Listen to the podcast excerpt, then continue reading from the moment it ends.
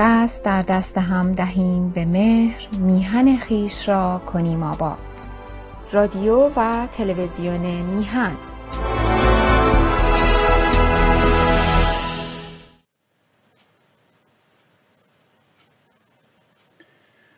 درود به همیانان گرامی.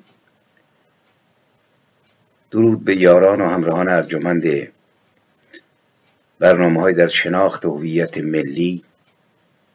و نیز شناخت تاریکی ها و روشنایی های آن. و درود دیگر به یاران و همراهان میهن تیوی جناب سعید بهبانی و تمام یارانی که در این رسانه ارجمند کار پراکندن نور و شناخت رو بر عهده دارند. هفتاد برنامه رو با هم دیگه پشت سر گذاشتیم. و الان در هفتاد و یکمین گذرگاه هستیم در اصلی که شاه تماس کسی که پایه های هویت ننگین شیعی آخوندی رو در ایران مستحکم کرد در میگذرد پس از پنجاه و دو سال سلطنت. بیش از نیم قرن و پروبال آخوندهای جبل آملی لبنانی احسایی رو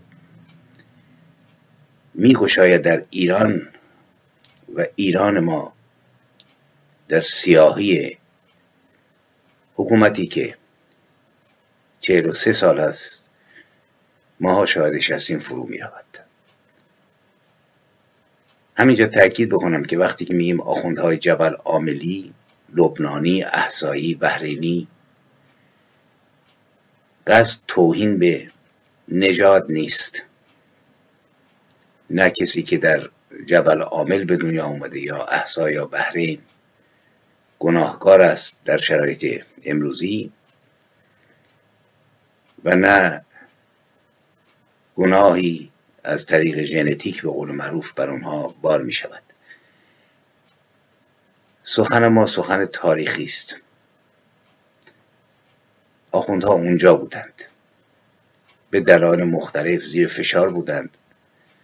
توسط دولت عثمانی و موقعی که به ضرب شمشیر و کشتار و همت مغلها تیموریان خاندان شیخ صفی قزلباشان غیر ایرانی تاتارها تشیع پایهاش مستحکم شد به ایران آمدن. من باز هم تاکید می‌کنم. ما بیش از 400 سال پیرو آینی هستیم که یک آین جعلی است. اگر اون شاخه که اسمش تسنن هست یک رویداد تاریخی است که به ایران آمد و بعد تبدیل شد به دهها فرقه و گروه اسلامی جنگ هفتاد دو ملت رو که حافظ می‌گوید اشاره است به همین انشاباتی که ملت ما رو بیچاره کرد. به حال اون آین یک شاخه ازش روی توسط آخوندهای جبل عاملی و احسایی و لبنانی و تاتارها و مغلها و تیموریان که شاهدش هستیم. ببینید اگر بخواهیم بدانیم که چگونه هویت ما ملت بر باد رفته است کافی است. مثلا تقویم به اصطلاح ایرانی رو تقویم آخوندی باید گفت. نگاه کنیم و ببینیم که چه خبر است. الان در ماه تیر ماه هستیم. چیزهایی که به ما مربوط این هاست یکم تیر جشن آب پاشان جشن آغاز تابستان هست که از اجداد راستین ما به میراث رسیده. ولی به جز اینجا و آنجا خبری نیست. ولی نهم تیر شهادت امام محمد تقی است که ایشون به اصطلاح تعطیل می‌کنند به خاطر شهادتشون روزه می‌خونند. و من تاکید می‌کنم برویم و زندگانی امام محمد تقی رو بخوانیم و همینجا تاکید می‌کنم. تمام شهادت های بعد از حسین آخوند ساخته و زیر علامت سواله تنها کسی رو که می‌توان گفت واقعا کشتند رو ممکنه امام رضا باشه که به خاطر تضادی که معمون با فامیل خودش داشت و اونا نمی‌خواستن یک ولیعهد خلاصه علوی ولیعهد باشه اون رو خلاصه از میان برد شاید. حسن امین سهل رو نیز سهل خراسانی رو کش در سرخ تاهر رو نیز زولیمینین رو به نوعی میگن مسموم کرد و رفت حکومت رسید. منظور اینه که آخوند بازم تاکید می‌کنم هر آنچه می‌گوید دروغ می‌گوید. ببینید به قول مردم ضرب مثل در مثل مردم. یک روده راست جز راست روده در شکم آخوند جماعت نیست. سراپا دروغ و جعل و مزخرف.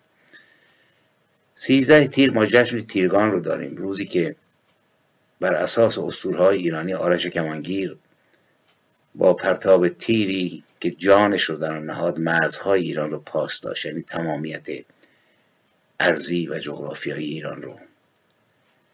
خبری ازش نیست. نه آخونده اهل این کارن و نه ما شاهدیم که اپوزیسیون هایی که به اصطلاح ایرانی تبار هستند سنت های مربوط به ایران رو پاس میدارند.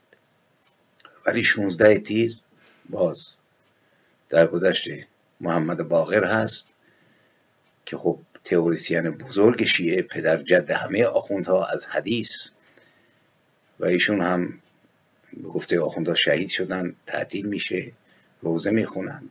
روز عرفه هست 18 تیر که باز ایران سراپا زیر عبای ملا و روز عرفه میره. 19 تیر عید سعید قربان هست که خود میلیون ها گوسفند رو کشتار می‌کنند. تسلیت با گفت به گوسفندها. و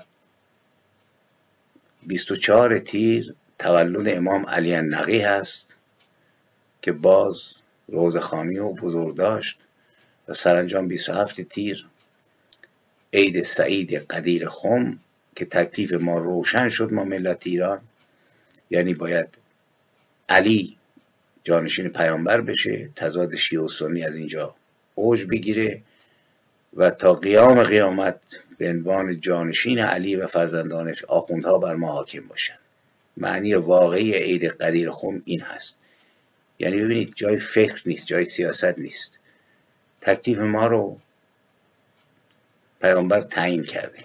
تکلیف کل کره زمین رو. حالا اگه زورشون نمی‌رسه بیان پاریس و لندن در تخیلات آخوند شیعه هست یه روزگاری الله اکبر رو در کاخ سفید هم بخوانند یا در مراکز ریاست جمهوری سایر کشورها.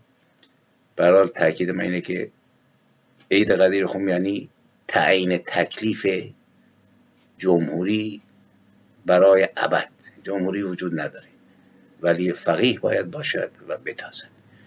و سرانجام 29 تیر ولادت امام موسی کاظمه که ایشون پدر, پدر اصلی تمام سادات هست یعنی اکثر سادات تعداد زیادی بچه داشت. و اینها بعدها زاد ولد کردند و اومدن به ایران و 15 هزار امامزاده رو اکثر اینها تشکیل میدند اینها مناسبت های ماست. ببینید چه خبره از نظر هویت. و اما با تاکید به این که برویم و روی تک تک این روزها خلاصه تعملی بخونیم من در همین تلویزیون میهن تیوی با جناب سعید بهبانی برنامه های متعددی در مورد محمد تقی علی نقی امام رضا عید قدیر اینها داشتیم که مفصل صحبت شده و باز شده. می توانید به آرشیو میان تیوی مراجعه کنید و بدانید. ولی من برم سر بحث اصلی چون هفته قبل هم یکی دوتا از دوستان اشاره کرده بودن که شما چرا در برنامه شماره هفتاد نیمی از برنامه رو اشاره کردید به ماجرای پیام شاهزاده رضا پهلوی و از تاریخ خلاصه منحرف شدید. ما می‌خواهیم تاریخ بشنویم. سپاس از دوستان. ببینید حرف شما تا اندازه درسته ولی ما تاریخ مرده نمی‌خوایم داشته باشیم. در زمان مرده نمی‌خوایم زندگی کنیم.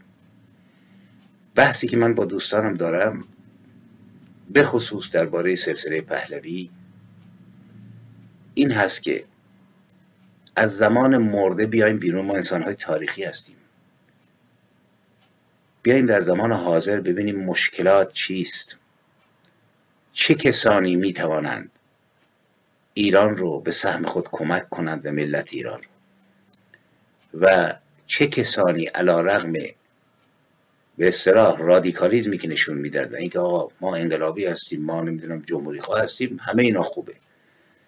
ولی انقلابی رو نخست باید تعریف کرد پرنسیب هاشو که بالاترین پرنسیب انقلابی احترام به انسان و انسانیت و نیز میهن و ملت است. و باید این رو در نظر گرفت. و ما بعضی وقتها من اشاراتی می‌کنم برای اینکه از زمان مرده خارج شیم. و اگر که فلان دوست یا نویسنده در مورد مثلا دوره رضاشاه و اینکه عشقی ترور شد نمی‌دونم مدرس سرنوشتی تلخی پیدا کرد تیمورتاش چگونه شد؟ این ها رو پنهان نباید کرد. چیزی پنهان نیست که ما پنهان کنیم. به خصوص در دوره پهلوی. ولی در شرایطی که ایران زیر ضرب هست و در حال تلاشی واقعا باید دقت کرد که ما به زمان زنده بازگردیم و در زمان زنده پیام کسی رو که پیامی انسانی میهن دوستان هست بفهمیم. و نه مثل کسانی که چندی قبل یکی از این گروه های چپ که در زندان هم من با یکی دوتاشون همبند بودن آدم های خوبی بودن اشاره کرده بودن به پیام آقای رضا پهلوی که به قول یکی از به اقتصاددانان نقوری کرده بودن که انسان با بازگشت به سلطنت ایرانیان استفراغی رو که خلاصه کردن دوباره نمی‌خورند. ببینید حرف درست نیست. برای اینکه اینا در زمان مردند ایرانیان استفراغ نکردند. بنده شخصا استفراغ نکردم علیه سلطنت. بلکه به دنبال یک آخوند رفتیم و متاسفم بگم بدون آگاهی بدون آنکه بدانیم به کجا داریم میریم و ایجابی چیست شاه می‌رود چه کسی میآید استفراغ 400 ساله ای رو که از زمان شاه اسماعیل شروع شد از زمان چنگیزخان در حقیقت شیخ صفی و از دهان خمینی بر زمین ریخت این استفراغ رو. متاسفانه. من روی خودم مثال می‌زنم. خوردیم. برای اینکه به کسی بر نخوره. کدام شعور انقلابی. کدام شعور ادراک؟ تاکید می‌کنم تا ما به این انتقاد نرسیم نمی‌توانیم موضع درست حتی نسبت به همدیگه بگیریم و پراکندیم. این بحثی جداگانه می‌گذارم فقط بیاندیشیم که فریادهای درود بر خمینی مرگ بر شاه و حمایت از آخوند و دادن مملکت به دست آخوندها یعنی فرو رفتن در استفراغ 400 ساله. بپردازم به استفراغ 400 ساله ای که سال 57 نصیب ما شد و هنوز هم خیلی ها در اون فضا دارن زندگی می‌کنند. ببینید ما در دوران شاه تماس بودیم 52 سال و شاه تماس موفق شد. در حقیقت پایه های آخوندیزم رو در ایران سفت بکنه.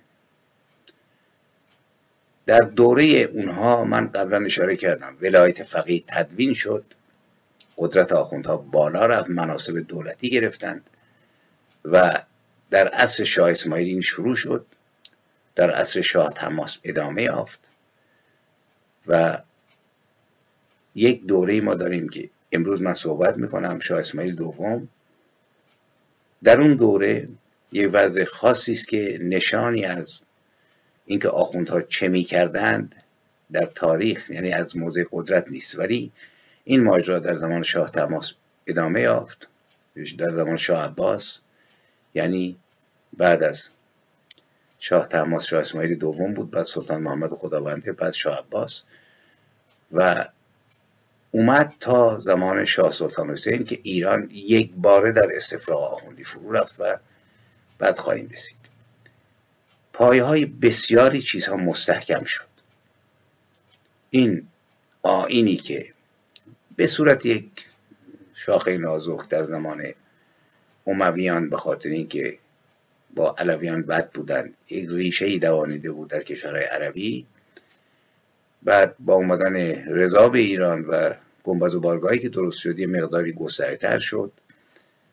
آل بویه مقداری اون رو حمایت کردند ولی بعد در زمان سلجوقیان و غزنویان دچار رکود شد و سرانجام خورشید اقبال تشیع با برآمدن چنگیزخان مغل چنانکه که گفتم درخشید و خود آخونده هم برید به مراجعشون نگاه بکنید اشاره می‌کنند که در زمان مغول ها دامنه تشیع در ایران گسترش یافت. و زمان تیمور همینطور صحبت کردم دیگه اشاره نمی کنم تیمور مسلمان قرآن خان نماز خان. و سرانجام بعد از 6 7 تا تخم ترکه شیخ صفی با حمایت تاتارها و قزلباشهای غیر ایرانی به ضرب شمشیر شاه اسماعیل مستحکم شد.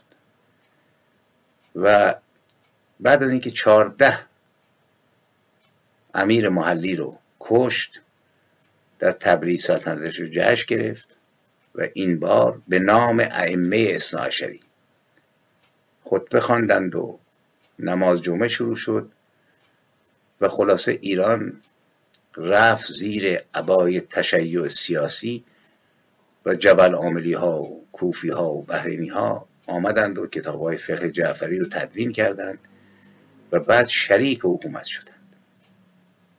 ما نگاه کنید حتی در جنگ چالدران که اینا فکر می‌کردند پیروز میشن چهار پنج تا آخون میر سید شریف صدر کبیر شاه اسماعیل و قائم مقامش که آخون بود.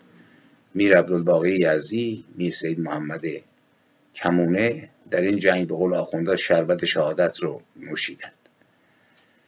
زمان شاه تماس نیست اشاره کردم که اساسا ایران رفت زیر دست آخوند جماعت با طلوع جناب محقق کرکی و ایران سراسر رفت زیر لوای شیخ الاسلام صدر الاسلام قاضی الاسلام قاضی اسکر نقیب قضاوت و اوقاف و امور شرعی و تربیت آخوند و طلبه مفتخور چرند بافی که گلهاشون الان در ایران روانند شروع شد.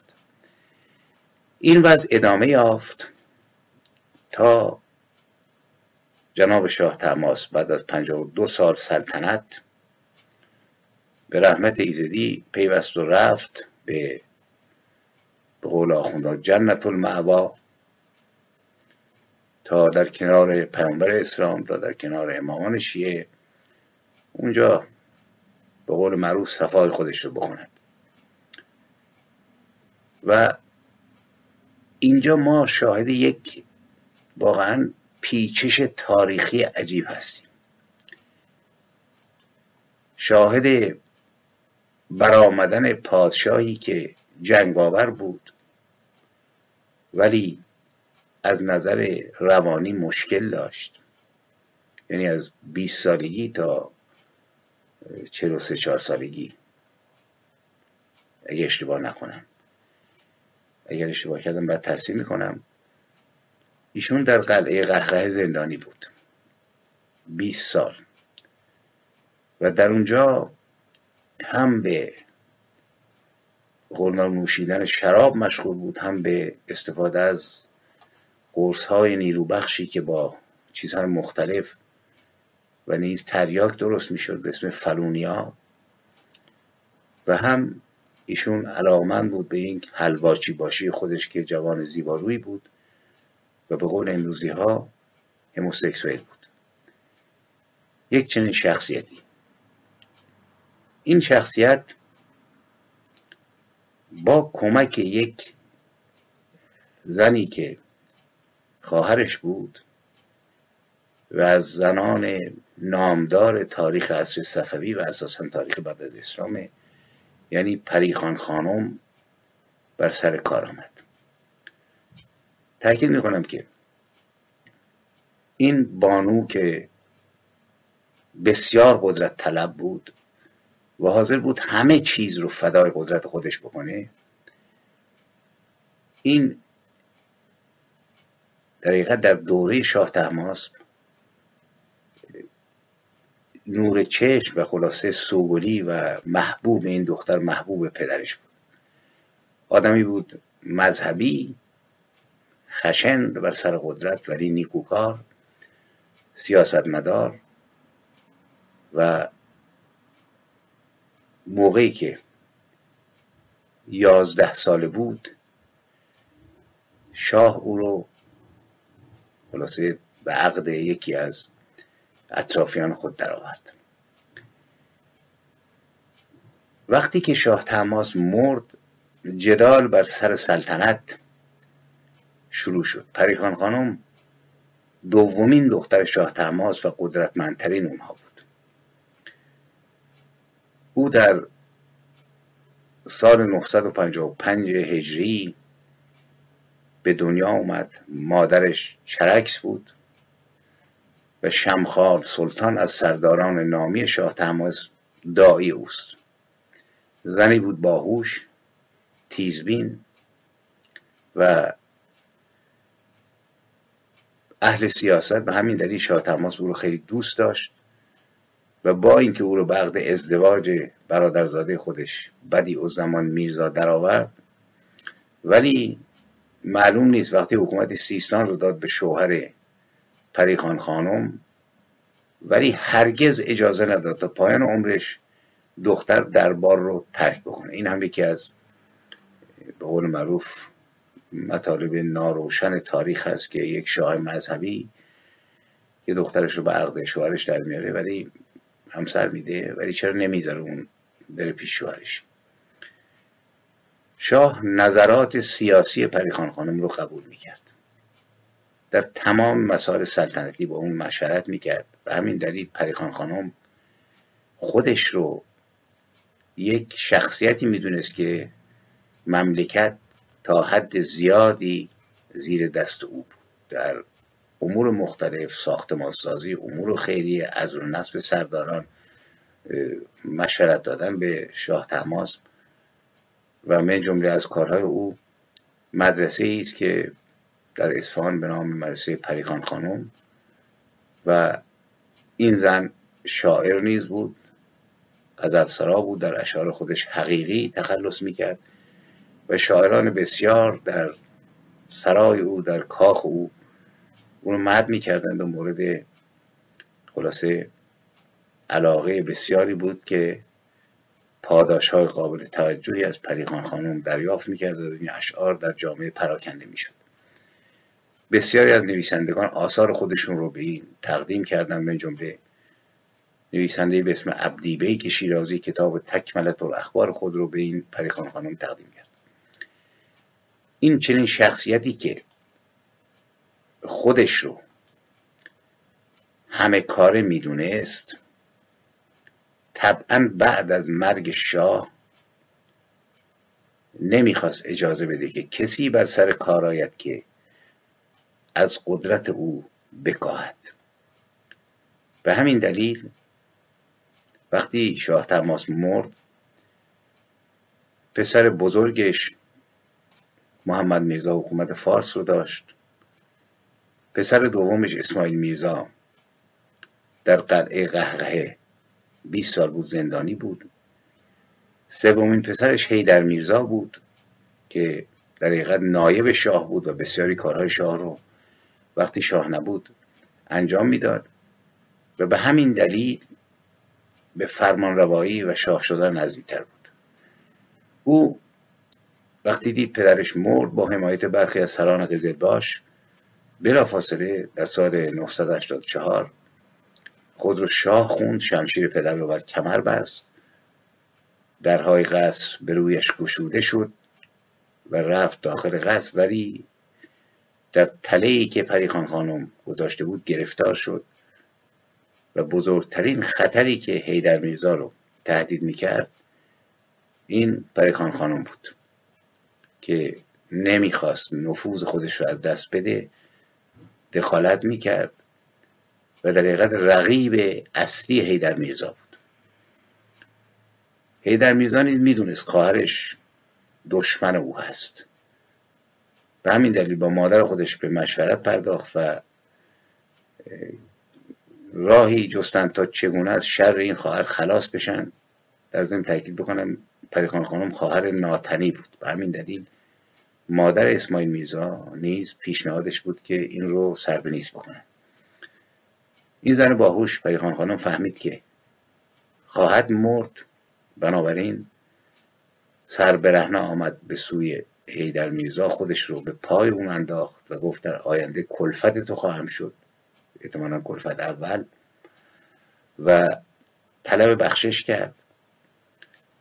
و خطاب به مادر هیدر میرزا گفت عین جمله شاهد باش که من اولین فردی هستم که بر پای شاه بوسه می‌زنم و این افتخار را به کسی دیگری واگذار نمی کنم شاهزاده هیدر میرزا که نوجوانی بود و ساده خلاصه قبول کرد که دست از سر او برداره و نیز پریخان خانم قرآنی آورد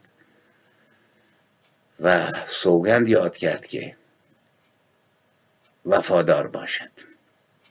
و بعد اجازه گرفت به خانهش برود و دایی شمخال رو که فرمانده چرکسا بود به حضور شاه جدید بیاورد. هیدر میرزا اجازه داد و پریخان خانم رفت با شتاب همون روز به سوی دایی خودش غذایا رو گفت. کلید در کاخ رو هم داد به دایی و شم خال هم بلافاصله رفت سراغ ایل روملو که طرفدار اسماعیل میرزا بودند و اسماعیل میرزا در این موقع در قلعه قهقه هنوز زندانی بود ولی هیدر میرزا خوشحال که هدایای زیادی به اون رسیده اون داشت تقسیم می‌کرد که ناگهان خلاصه اینهای افشار شاملو زلغل و ترکمان اومدند و تبریک گفتند ولی دروازه های قصر همچنان بسته نگاه داشتند تا هواداران هیدر میزان نیایند. و همزمان ادهی اومدن برای کشتن هیدر میرزا هیدر میرزا فرار کرد رفت به حرمسرا چادر سرش کرد که فرار بکنه. ادهی در بیرون قصد درگیر شدند کشت و کشتاری شد بسیار شاهزاده زخمی شدند برای اومده بودند دفاع بکنند از هیدر میرزا. ولی سرانجام یکی از خادمان حرم به قول معروف ایشیک آقاسی های حرم که علی بیگ نام داشت و از ایل شاملو بود شناخت و فریاد زد که کسی که هست دنبالش هستید اینجاست. بلافاصله آمدند. مخالفان در میرزا شمخال و بقیه او را از چنگ زنانی که داشتن دفاع می‌کردند از او خارج کردند و و خود شمخال با شمشیر با خنجر سر هیدر میرزا رو برید و از بالای بام قصد پرتاب کرد به میان هوادارانش گفت کسی که می‌خواهید این است بفرمایید شاه شما. و بقیه هم گریختند وقتی دیدن شاه رو کشتند و این گونه درست پس از مرگ شاه تماس ما شاهد خیشاوند کشی هستیم. خواهری که برادرش رو می‌کشه به خاطر اینکه قدرتش رو از دست نده. و همزمان هواداران اسماعیل میرزا آزم قلعه قهقه شدند به فرمان پریخان خانم تا شاه جدید رو بیاورند و بر تخت سلطنت بنشانند. می‌بینیم که برخلاف دورانهای قبلی اینجا تضاد دیگه بین ایلات شاملو و زلغز و استاج دولوملو اینها نیست. تضاد بر سر قدرت به درون خاندان سلطنت کشیده شده. و خیشاوند کشی خب در گذشته ها از همون زمانی که اسلام عزیز آمد به خصوص در دوره حاکمیت ترکان غیر ایرانی غزنویان و سلجوقیان و خارزشاهیان وجود داشت. یعنی بر سر قدرت میکشتن همدیگه من همیشه تاکید می‌کنم. یکی از دلایلی که باید قدرت تقسیم بشه همین است. بهترین آدم ها رو شما اگر قدرت مطلق بهشون بدید می‌کشند. دستور میدن حال یا مثل رسولان پیامبر گرامی اسلام که او خودش نمی‌گفت که من کسی رو می‌خوام بکشم ولی از طرف الله دستور می‌رسید. الله حواسش جمع بود که قدرت رسولش باید بر جا باشد و به همین دلیل مخالفان باید کشته بشن. شاعرانی که حج می‌گفتند کسانی که از دین برگشته بودند کسانی که ادعای پیغمبری کردند و نیز اگر یادمون باشد جنگ های اولیه با خاندان خودش بود. ابو جهل و ابو لهب و اینها اگر جنگ های پیامبر رو دنبال بکنیم این روپوشش کفر و بیدی نیست که آقا نمی‌خوان مسلمان بشن. یک نیروی از درون تاریخ در عربستان سر برآورده بود که بر نمیتافت قدرتی رو در کنار خودش و در حقیقت تا پایان عمرش به خصوص در مدینه درو کرد هر آن رقیب رو حال این از هیته مقدسات میاد تو هیته تاریخ. ما شاهدیم از وزیرکشی تا فرزندکشی تا کور کردن چشم سر بریدن. میاد تا دوره قاجاریه و تنها دوره ای که ما شاهد خیشاوند کشی نیستیم پس از مشروطیت هست. یعنی موقعی که قدرت مشروط شد و در دوره پهلوی ما شاهدی نیستیم که کسی برادرش رو بکشه خواهرش رو بکشه.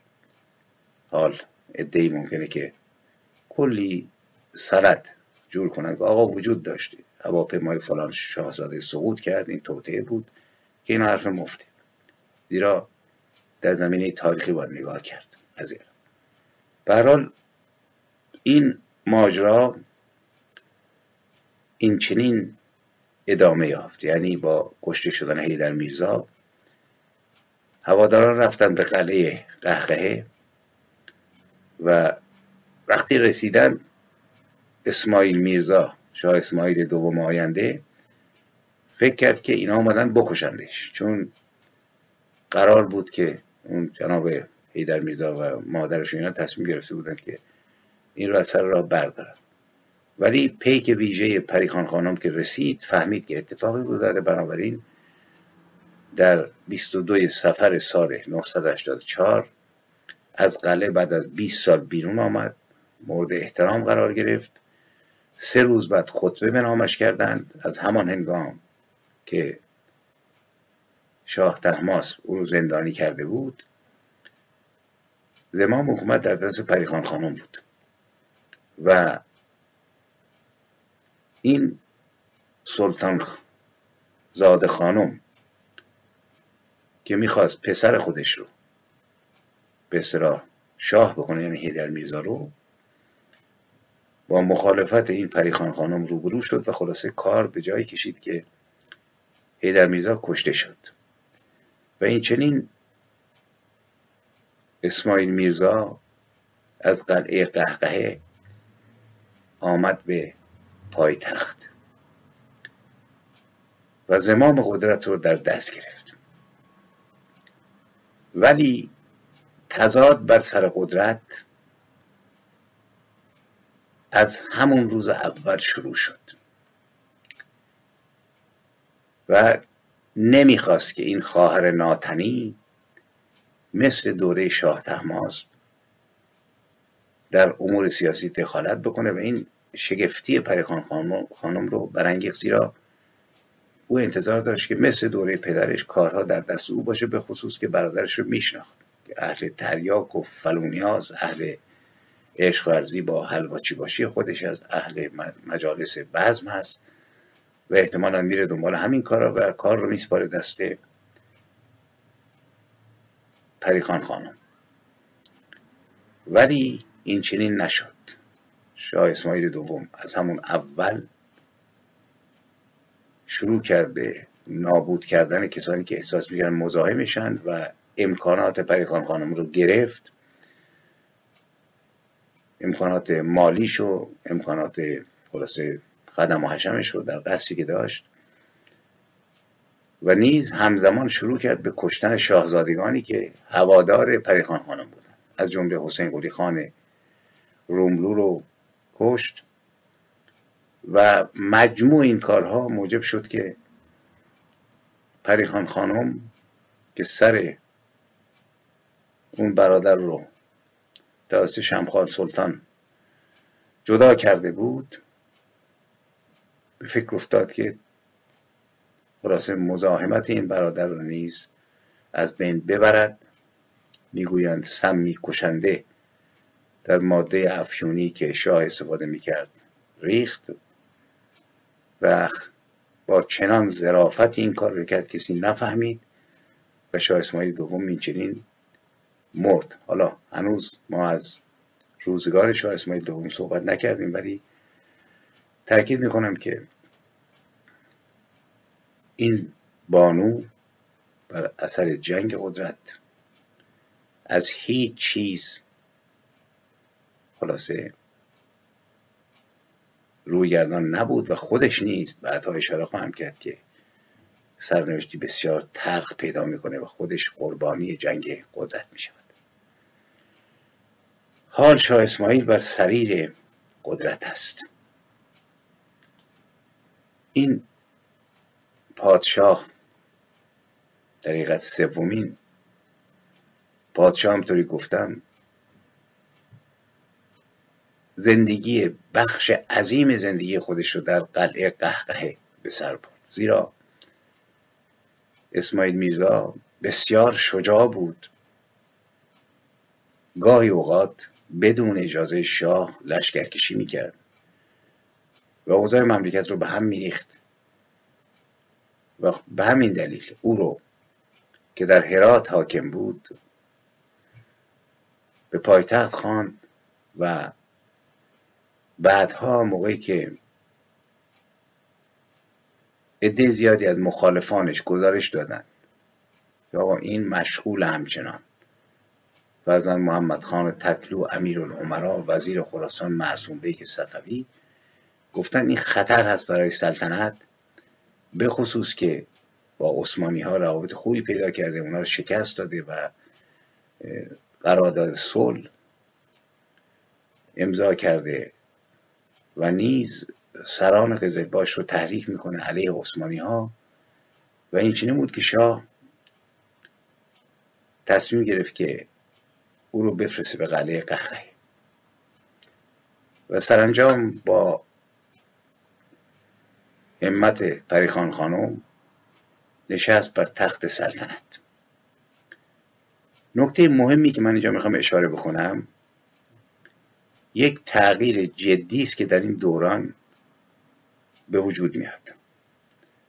ببینید ما ایران 80 درصد سنی بودند من نمی‌خوام کلمه سنی و شیعه رو زیاد به کار ببرم. مسلمون بودند زیرا اگر نگاه بکنیم تاریخی فارغ از اینکه ما قبول داشته باشیم جبرائیلی وجود داره یا نداره اسرائیل جان همه رو می‌گیره میکائیل نمی‌دونم فلان کار رو می‌کنه یا اسرافیل شیپور می‌زنه روز قیامت. ولی اگر قبول داشته باشیم یا نداشته باشیم این اسلام بعد از محمد با چهار خلیفه منتخب انتخابش با همون جلسه ای بود که خودشون برگزار می‌کردن ادامه یافت. یعنی ابوبکر بعدش عمر بود بعدش عثمان بود بعد علی. یعنی شما نگاه بکنید داماد محمد داماد ابوبکر بود. ابوبکر آدم محترمی بود. بالاخره او کمتر از بقیه دانش نداشت. او کمتر از بقیه نزدیک به محمد نبود یعنی کاملا نزدیک بود. وقتی که خلاصه کنفرانسی برگزار می‌کنند و انتخاب میشه یعنی این بساتی که آخون درست کرده که آقا جبرئیل اومد و قدیر خم این چنین بود و محمد این چرا اینا کشته. برای اینکه ابوبکر مسلمون بود. اعتقاد داشت. انسان ساده زیستی بود. اینها رو باز تاکید می‌کنم به خاطر بیان ماجراست که باید بفهمیم. خب میاد خلیفه میشه. بعد عمر میاد. بعد عثمان میاد. بعد علی میاد. و بعد این بساط امامت و نمی‌دونم این که تا قیام قیامت ولی فقیه باید به جای امام زمان حکومت بکنه اینا رو آخوند جل کرده. یعنی اسلام در طول قرنها یعنی با امویان با عباسیان با فاطمیان و با بقیه بر ریل خلافت جلو می‌رفت. حالا امویان نمی‌دونم بد بودن عباسیان ایران ستیز بودند یا هرچی و این شاخه شاخه جعلی ریشه هاشم مشخصه. منظورم این نیست که ما برگردیم مثلا به شاخه اصلی. دورش گذشته حالا. یا یک سال یا صد سال دیگه. من اینو نمی‌دونم. مذهب چیزی است که در حقیقت بیش از سیاست برای عموم مردم روی گرهگاه های فلسفی آمیانه هست که جا خوش کرده. ما زندگی می‌کنیم به خودمون می‌رسیم. بقال محله آب حوزی محله راننده تاکسی نمی‌دونم کسایی که بعد بعدش میگه کتاب نخوندن. یا فیلسوف باشیم شاعر باشیم نویسنده باشیم. دست آخر اون بدنی رو که اینقدر عزیز می داشتیم براش همه کار کردیم یک روز میافتد بر خاک و ده شایی نمیارزیم. میرن. میزن توی یک گودالی حالا یه روزه می‌خونن یا نمی‌خونن تموم میشه. تبدیل میشیم به خاک و مذهب اینجا خیمه زده. و برای اینه که من میگم دستش رو باید از حکومت کوتاه کرد ولی در زمینه اعتقادات مردمی جنگ طولانی است و به این سادگی ها نیست. حال این خلافت ادامه یافته بود تا زمان جناب شاه اسماعیل. تمام پادشاهان ایران تا اون زمان زیر لوای خلیفه عباسی بودند و این عوض کرد و موقع این شاه اسماعیل دوم اومد یکی از کارهاش در کنار کشتن برادر و کشتن خود پریخان خانم و کشتن سردارانی که هوادارون بودند و هفت از برادراشو کشت. یعنی شاه اسماعیل دوم به کسی رحم نکرد. میگن مثبتاتی داشت و منفیهایی ولی بسیار خشن بود در حفظ قدرت به خصوص که وضعیت روحیش هم در برخی اوقات متعادل نبود. ولی شاه اسماعیل یکی از کارهایی که کرد و آخوندا رو عصبانی کرده و وقتی آثار رو می‌خونیم می‌بینیم که در دوره شاه اسماعیل دوم اثری از اینکه کدام آخوندی چی کاره بوده چندان نیست. علتش این بوده که شاه اسماعیل دوم به اسلام تسنن گرایش داشت. و وقتی بر سر کار اومد دست آخوندها روحانیون فقهای شیعه را از دربار کوتاه کرد برخی رو تبعید کرد و نیز شروع کرد به رسیدگی به علمای اهل سنت. و اگر از قزلباش ها ادامه تاتارها که به اصطلاح شیعه بودند و می‌گفتند علی خداست و دستشون روی شمشیر بود و قدرت نظامی اون روزگار رو اونها داشتند به گفته بسیاری مورخان اصلا دستور می‌داد که شیعه رو حذف بکنن و اعلام بکنه که مملکت از این به بعد سنی شده. می‌گویند اعتقادی قوی به اسلام تسنن داشت ولی اون رو ابراز نمی کرد در این زمینه کارهای زیادی کرد. شما اگر کتاب های مثل فواید و صفویه ابوالحسن قزوینی چاپ هم شده در ایران تصویر خانم مریم احمدی یا تاریخ تحولات سیاسی اجتماعی اقتصادی فرهنگی ایران در دوران صفویه دکتر عبدالحسین نوایی تاریخ جامعه ایران جلد یازدهم صفویان تاریخ ایران دوره صفویان پژوهش دانشگاه کمبریج مترجم دکتر یعقوب آژند. و خیلی کتاب های دیگه. ده ها کتاب در این زمین از بخوانید می‌بینید که این جناب در این دوره خلاصه چگونه بر علیه دین و مذهبی که به ضرب شمشیر قزل باشا بر ایران حاکم شده بود شورید و کوشش کرد تسنن رو دوباره در ایران خلاصه جا بیاندازد یکی از نکات مهم اینه و این رو باید فهمید توجه بکنیم. سیاست های مذهبی دولت صفوی تغییر کرد. او اطرافیانش رو دست به کشتار زد برادرانش رو. کشتارهای دست جمعیش معروفه. ولی به گفته برخی از کسانی که تحقیق جامعی در این زمین ها کردن استادانی مثل استاد راوندی و همچنین نویسنده به اسم بدلیسی می‌گویند که او تلاش کرد که تسنن رو در ایران حاکم بکنه. ولی درست عمل نکرد زیرا پایه های حکومت و سلطنتش بر روی دوش کسانی بود که نانخور تشیع خاص خودشون بودن.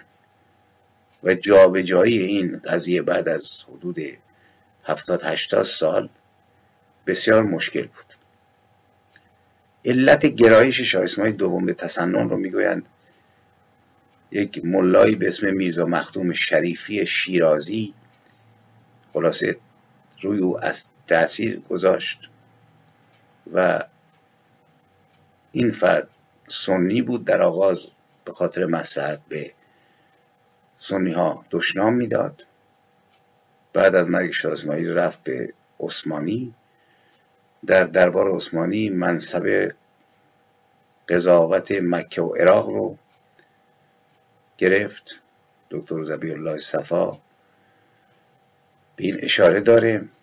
و در دوره کودکی این مربی شاه اسماعیل دوم شد و تأثیرات دینی او روی شاه اسماعیل بسیار بود.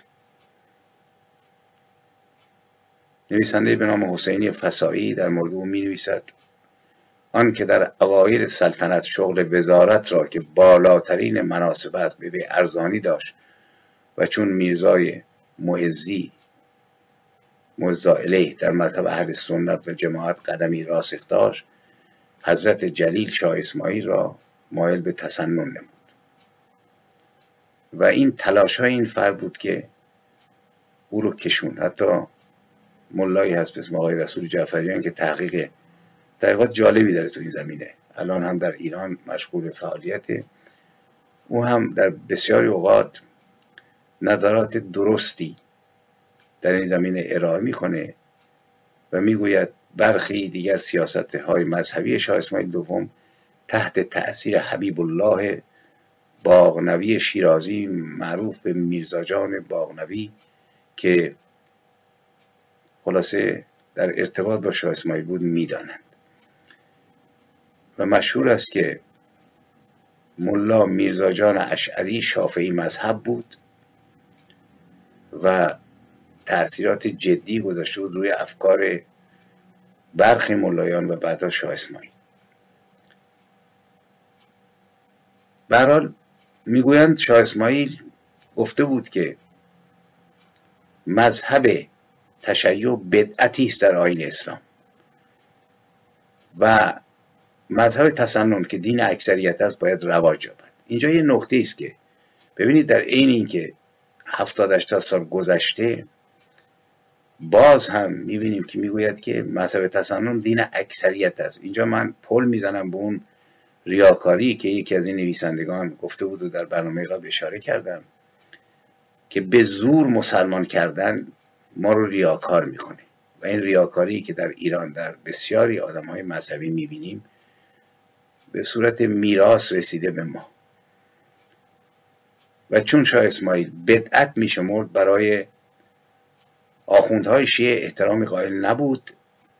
نویسنده کتاب نقاوت آثار می نویسد در کسر عزت ایشان اداها میفرمود لاجرم دلهای این طایفه یعنی آخوندهای شیعه از اون متنفر گشت. بر بد اعتقادی و بیغیدی آن رقم کشیدند و بعضی از وجوه کم التفاتی پادشاه نسبت به این طایفه این بود که در روز جلوس همایون پادشاه ربع مسکون جناب مشتهد و زمانی شیخ عبدالعلی را با اکابر افاضل طلبیده بر زمان آورد. ببینید شاه اسماعیل اینا رو می‌خواد و بنا به سنت اجدادش از اونا می‌گوید این سلطنت حقیقتا تعلق به حضرت امام صاحب زمان میدارد. و شما نایب مناب آن حضرت و از جانب او معزونید به رواج احکام اسلام و شریعت. قالیچه مرا شما بیاندازید و مرا شما بر این مسند بنشانید تا من به رأی و اراده شما بر سریر حکومت و فرماندهی نشسته باشم. ببینید شاه اسماعیل نیز مثل همه پادشاهان حواسش جمع بود که ملتی که اسلام زده است اگر بخوای حکومت بکنی باید حتی اعتقادم که نداری. احترام بذاری. اینجا من پل می‌زنم به این که چرا فرزن محمد رضا میرم مکه یا شهبانوی گرامی فرح پهلوی فارغ از اینکه اعتقاد داشت یا نداشت با خودش مربوطه. شاهزاده رو وقتی بچه بود از زیر آین قرآن رد می‌کرد موقع می‌خواست بره مدرسه. و از این کارها ببینید اینجاست که من میگم سلاطین مانند جزیره محصور در آبهای ملت خودشون بودند. و نمی‌تونستن بعضی کارا رو بکنن. قدرت کاشانی در میان مردم بیش از مصدق بود. اگر مصدق کسانی رو داشت که هوشیار بودن تحصیل کرده بودن او تمام عرازل و اوباش و چاق و کشان و طلاب همه رو زیر تیغ خودش داشت زیر عبای خودش داشت. و به همین دلیل حتی رضاشاهی که با آخوند سر خوشی نداشت اونا رو سرکوب کرد. مسجد کوهرشاد زد ادهی از پیروانشون رو کشت. مملکت می‌خواستن به هم بریزن ولی مجبور بود که توی دوره رایت بکنه. عکسشو می‌دادن که آقا رفته تو فلان نمی‌دونم حسینیه روز آشورا ببینید از زمان مرده بیاید بیرون برید تو زمان زنده. ما ملتی هستیم که سال 57 درود بر خمینی گفتیم. شهید شهید گفتیم خوین امام خوندیم شاعرانمون شعر سرودن نویسندگانمون تهنیت گفتن چپ هامون گفتن آقا تیغتان بران بکشید این میکروب ها رو. بنابراین محمد رضا نگفت که آقا قالیچمو بندازید یا تختمو من بشینم روش. اون دوره گذشته بود. ولی نمی‌تونست. الان ما می‌تونیم تکون بخوریم. برای اینکه آخوند اومد بدهکاری رو ما پرداختیم پدرمونم در اومد. کافی بود که چند تا عکس علیه آیت الله انجام بشه. امثال بروجردی نمی‌دونم میلانی اینهایی که ذهنیت ما رو نمایندگی می‌کردن. شاهان ایران بعد از مشروطیت ذهنیت ما رو نمایندگی نمی‌کردن. ولی آخوند ذهنیت نگاه فلسفی نگاه مذهبی ما زیر علم اونها بود. زمان شاه اسماعیل هم ایشون میفرماید آقا قاریچه ما رو بیاندازید؟ تا من به امر شما و امام زمان بشینم روش. حالا حضرت شیخ ببینید چقدر مشتهد زمانی شیخ عبدالعلی با اکابر افاظر قدرت داشتن زمان شاه تماس. حضرت شیخ فرمودند که پدر من فراش کسی نبود که قالیچه بندازه. به شاهی که برادراشو کشته. خواهرشو خواهد کشت. خواهران دیگه البته. به جز پریخان خانم. این سخن را پادشاه شنید و هیچ نگفت. دیگر اصلا متوجه آن جماعت نشد. به رأی خود بر مسند پادشاهی متمکن گردید.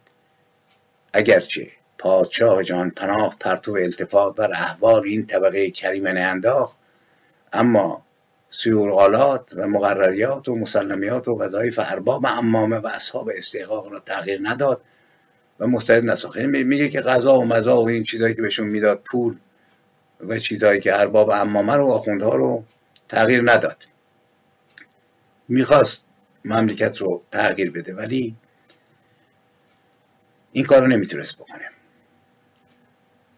ولی می‌گویند کارهای بسیاری انجام داد که از قدرت آخوند شیعه بکاهد. به خصوص میرزا مختوم شریفی رو به منع کار تبراییان یعنی لعنت کردن به خلفای سگان دستور داد. گفت همسر پیامبر آیشه رو بهش توهین نکنید و هر کس به آیشه توهین بکنه کشته خواهد شد. و عید قزوینی رو تاکید می‌کنه. منجم یزدی نیز و نیز دستور داد به زین العابدین کاشیکار که تمام کاشی های حاوی مدح علی ابن عبی طالب رو پاک کنند و آیات قرآن رو به جاش بگذارند شعر خواندن رو در مساجد ممنوع کرد و گفت اشعار عاشقانه رو که در متن علی و اینها پاک بکنند و اینها شایعه سنی بودن شاه رو بیشتر از پیش پراکندند.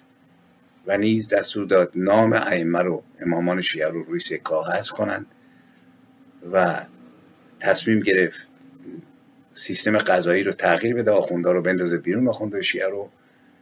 ولی فشاری که از سوی غزل باشا از سوی کسانی که برای منافعشون گره خورده بود و کسانی که عادت کرده بودن او رو بسیار تحت فشار قرار داد و دوباره مجبور شد که نام علی رو با احترام یاد بکنه و شعری رو که در مورد او هست دستور بده که ضرب بکنن روی سکه که از مشرق تا به مغرب بیار امام است. میگه علی است که امام است و این شعر معروفی است که روی سکه ها نقش زدند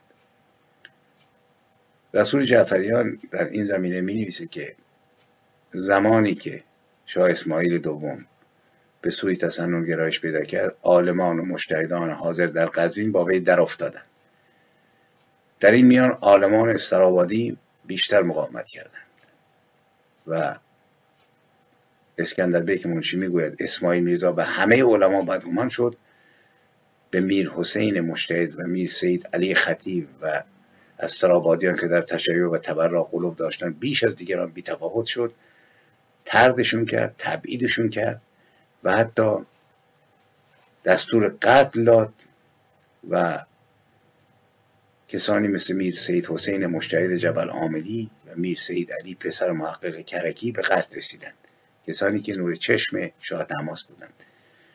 معمورانی به خانه میر سید حسین رفته و کتابهای وی را مصادره کردند و اینها نشون میده که او بر سران بود. با تغییر دین دوباره یک دوره باید دین تغییر بکنه و از نظر سیاسی دنبال این بود که قدرت آخوندها و قزل را که دو ستون اصلی قدرت بودن تضعیف بکنه کاری که بعدها شاه عباس موفق شد.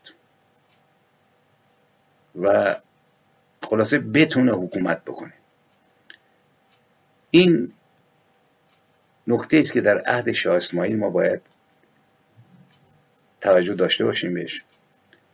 ولی این پادشاه حکومتش دوام چندانی نکرد.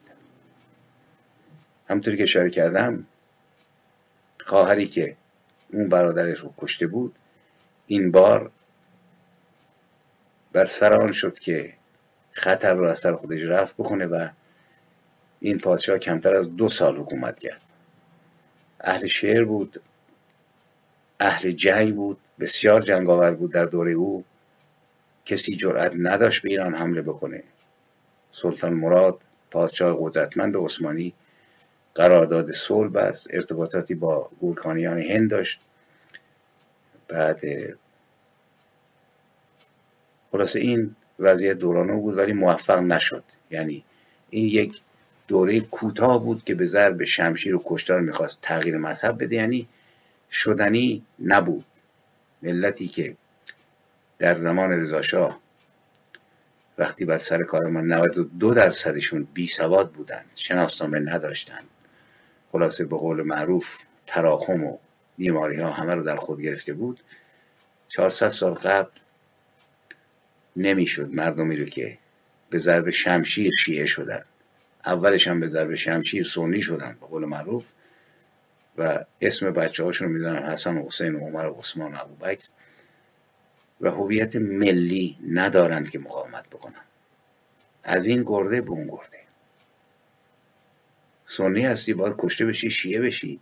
شیعه هستی باید به ضرب فشارهای شاه اسماعیل دوم سنی بشی و دوباره شاه بعدی بیاد و روال قدیم رو دنبال بکنه چون لازمه مشروعیت سیاسی و ایدئولوژیک و مردمی با مذهب پیوند خورده. همین الان هم. بسیاری از نیروهای سیاسی که به نظر من خیلیشون دیگه معتقد نیست زیرا پنبه زده شده. ولی اسلام اسلام می‌کنن هنوز بر سر آنند که آقا مردم مسلمون شیعه تو ایران و مشروعیت سیاسی ما اگر که تکون بخوریم یه رفرمی بکنیم یه حرفی بزنیم این روسری رو از سر زنمون بندازیم تو والدون. مثل این پیشنوازایی تو الجزایر که زن زیبایی هست که من دیدم تو یوتیوب داره نماز می‌خونه بدون روسری. رفرم کوچک. مطلقا نمی‌کنن. برای اینکه معتقدن که مردم ایران همون مردم سال 57 هن. همون مردم زمان شاه اسماعیل دومند همان مردم زمان قاجاری هستند نه آن سبو بشکست آن پیمان ریخت. مردم تغییر کردند. این بار نه شمشیر شاه اسماعیل اول لازم است برای تغییر دین نه شمشیر شاه اسماعیل دوم برای باز هم از شیعه به سنی. چهل و سه سال مال و جان و ناموس ملت ایران بازیچه این آین هست. با آخوندها این بار مردمی هستیم که با آگاهی رسیدیم. چیزی در برای من اومده بود از تعداد ایرانیان در آمریکا که الان در دسترسم نیست بعدا در یک فرصتی اشاره می‌کنم. نزدیک دو میلیون نفر مهاجر ما داریم که اشاره کرده بود که 54 درصدشون لیسانس و فوق لیسانس دارن. هزاران پزشک و جراح اونجا. کسانی که تجارت می‌کنن میلیاردها پول دستشونه. نوشته بود که در آمریکا بیمسئله ترین مردم ایرانی هستند. از نظر سواد در حالی که آمریکایی ها 24 درصدشون لیسانس دارن مهاجرین ایرانی 54 درصد. کلی اشخاص توانمند و صاحب نام مخترع مکتشف است. کلی محقق ما داریم ببینید تموم شد اون دوره. در جهان ارتباطات در عصر قرن 21 اگرچه استبداد هم وجود داره ولی دیگه نشستن که آقا جبرائیل اومد وحی آورد اسرافیل قرار شیپور بزنه اسرائیل میاد جون ما رو می‌گیره. اگرچه باز هم راز مرگ بر جاست ولی انسان ها توان این رو یافتند که برایند و در ایران این توان قابل رویت هست.